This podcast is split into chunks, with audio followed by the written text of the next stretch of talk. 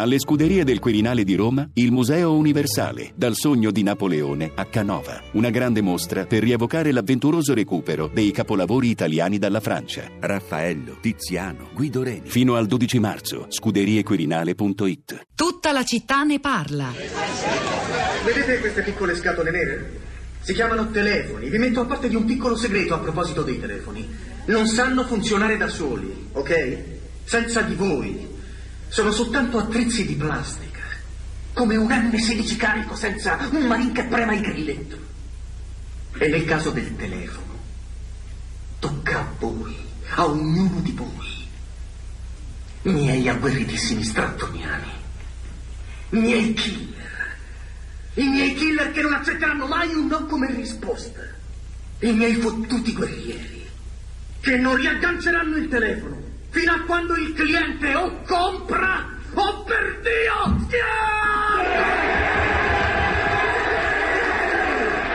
Tutto quello che dovete fare oggi è prendere il telefono e pronunciare le parole che io vi ho insegnato. E vi farò diventare più ricchi del più potente direttore generale degli Stati Uniti d'America. Voglio che adesso vi sediate e voglio che picchiate le azioni di Steve Madden giù per la gola dei vostri clienti, fino a che non ci si strozzano. Fino a che non ci si strozzano e comprano 100.000 azioni, ecco quello che voglio. Che siate feroci, che siate implacabili, che siate al telefono, dei cazzo, dei terroristi! E adesso facciamo vedere che cazzo siamo capaci di fare! E a proposito di capitalismo rapace, non ce ne voglia Vincent Bolloré per la libera associazione. Questo era un estratto, forse l'avrete riconosciuto, dal film The Wolf of Wall Street, Il lupo di Wall Street, 2013, la regia di Martin Scorsese. Leonardo DiCaprio narra la, l'ascesa e la caduta di Jordan Belfort, uno spregiudicato broker newyorkese, ancora considerato uno dei migliori nella storia di Wall Street, e anche un affresco del mondo della finanza degli anni 90, un affresco assolutamente verosimile perché il film si basa su un libro autobiografico biografico che Jordan Belfort scrisse eh, in carcere, mentre era dopo una condanna nel 1998 per frode e riciclaggio di denaro in prigione, eh, concepì l'idea di raccontare questa sua vita, questa sua rapacità di broker d'assalto in un libro che è stato poi la base per il film di Scorsese e interessante anche sapere che Jordan Belfort, il vero Belfort, appare come cameo verso la fine del film eh, con, eh, con DiCaprio. Rosa Polacco. Pietro, buongiorno, buongiorno a tutti. Allora, vuoi sapere che cosa si, sì. si dice questa mattina sui nostri profili dei social network? Allora, la, la discussione su, su, Facebook è interessante perché eh, beh, qualcuno analizza la vicenda finanziaria in sé, qualcuno eh, azzarda delle interpretazioni politiche e eh, altri, in realtà più numerosi, eh, fanno delle, de, dei ragionamenti mh, mm, più, più, ampi su, sui nostri tempi, sulla sulla globalizzazione. Allora, comincio con eh, Silvio che scrive: Quando si pose il tema del conflitto di interessi di Silvio Berlusconi, per cui avrebbe dovuto cedere il controllo di Mediaset ad altri gruppi nazionali o internazionali, ora questo sta accadendo e non vedo cosa ci sia di male se una società europea si rafforza e prova a contrastare altri colossi come Netflix e Sky.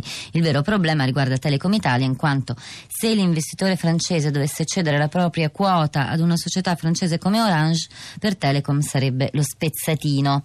Ehm, Massimo dice, a cominciare dalle delocalizzazioni organizzazioni mi sembra che la strategia evidente della classe proprietaria sia rivolta alla conservazione della rendita che ha cominciato a delinearsi da quando il finanziario ha preso il sopravvento su qualsiasi progetto produttivo. E non è un caso che a questo cambio si sia affiancato uno sviluppo accelerato delle comunicazioni e del mondo virtuale per veicolare pensieri e stile di vita che per essere diffusi non hanno nemmeno più bisogno di un linguaggio originale, ma sono automaticamente tradotti in immagini, in icone, procurando una soddisfazione immediata e completamente completamente acritica.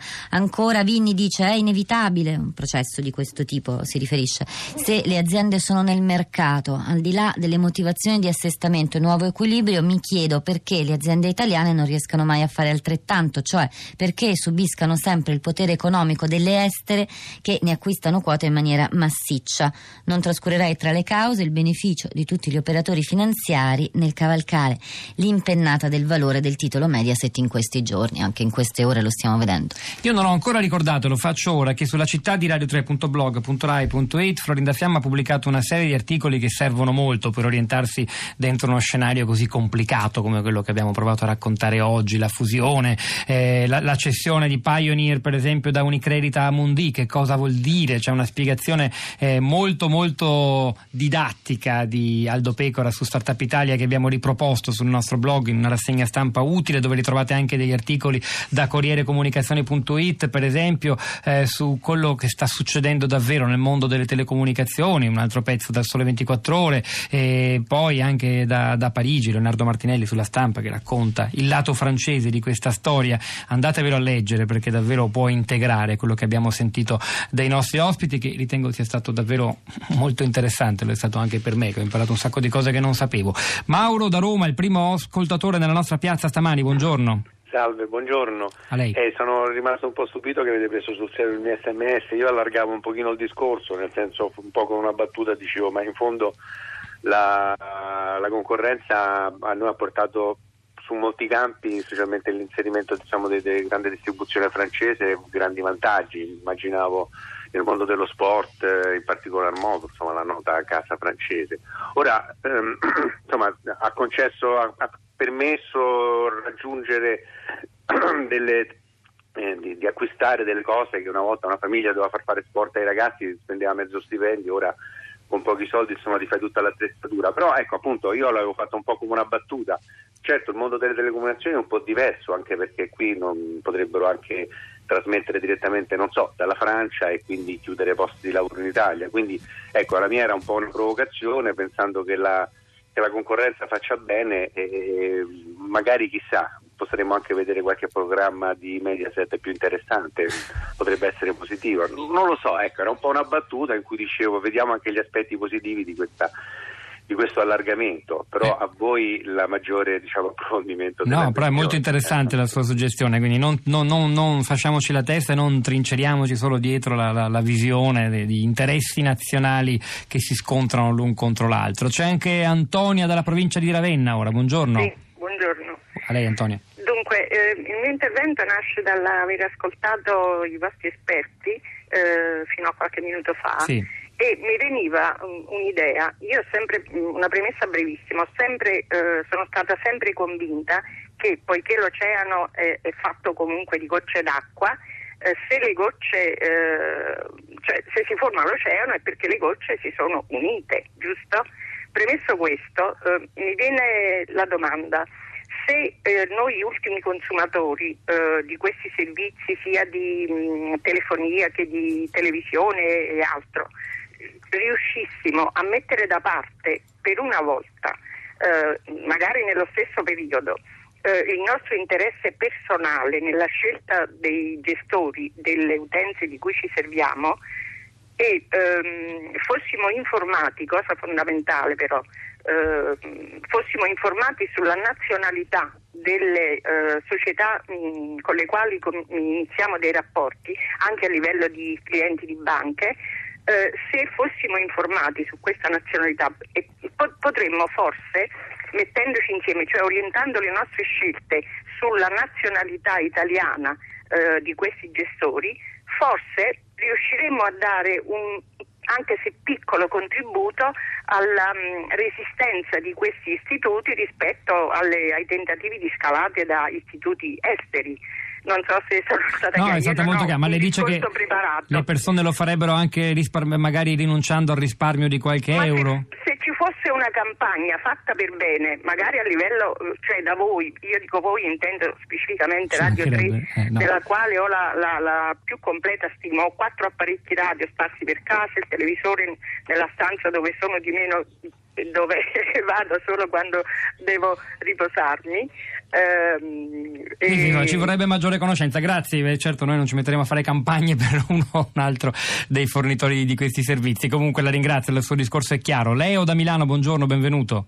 Salve, buongiorno. In Io breve, se può. sottolineare sì, quanto costa un nazionalismo a tutti i costi. Volevo ricordare mm. che in Alitalia sono stati profusi 3 miliardi di euro a vuoto perché poi l'Italia comunque è passata dall'altra parte, è passata in mani estere. Inoltre ricordiamoci che noi stiamo pagando adesso il Monte Paschi di Siena per lo sventurato affare Anton Veneta. A suo tempo si diceva non vogliamo che siano degli, anto, dei, degli olandesi che decidono il fallimento della Fiat. L'Anton Veneta deve restare in Italia. Certo, l'Anton Veneta è arrivata in Italia, è diventato Montepaschi Siena e noi adesso abbiamo da ricapitalizzare il Montepaschi Siena. Attenti, il nazionalismo costa.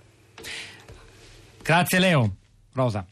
Allora, ancora da Facebook, Rostrella, ma scusate, mi dite che senso ha parlare ancora di italianità o francesità delle proprietà o delle acquisizioni? Siamo purtroppo in un mondo globalizzato dove tutti girano e acquistano beni e, lasciatemelo dire, anche uomini e pezzi di sovranità nazionale. È un argomento dunque ormai superato. Un paio di tweet. Davide dice Silvio perderà questa battaglia, il suo più grande errore è stato lasciare l'azienda in quelle mani. Eh, sappiamo a cosa si riferisce.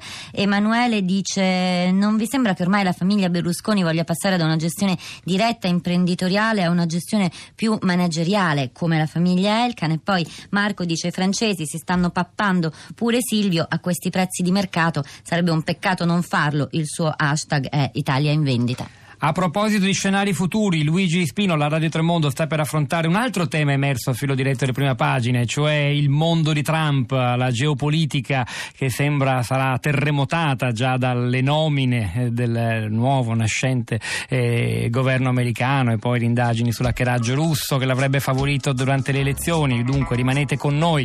C'era Mauro Tonini oggi alla parte tecnica, Piero Pugliese alla regia, Pietro del Soldario Topolacco a questi microfoni, Florinda Fiamma, eh, la nostra curatrice Cristiana Cristiana Castellotti e Cristina Faloci vi salutano. Continuiamo ad aggiornare la città di radio3.blog.rai.it dove tra poco saranno anche disponibili alcuni estratti di quanto è andato in onda stamani. In diretta ci risentiamo domattina alle 10.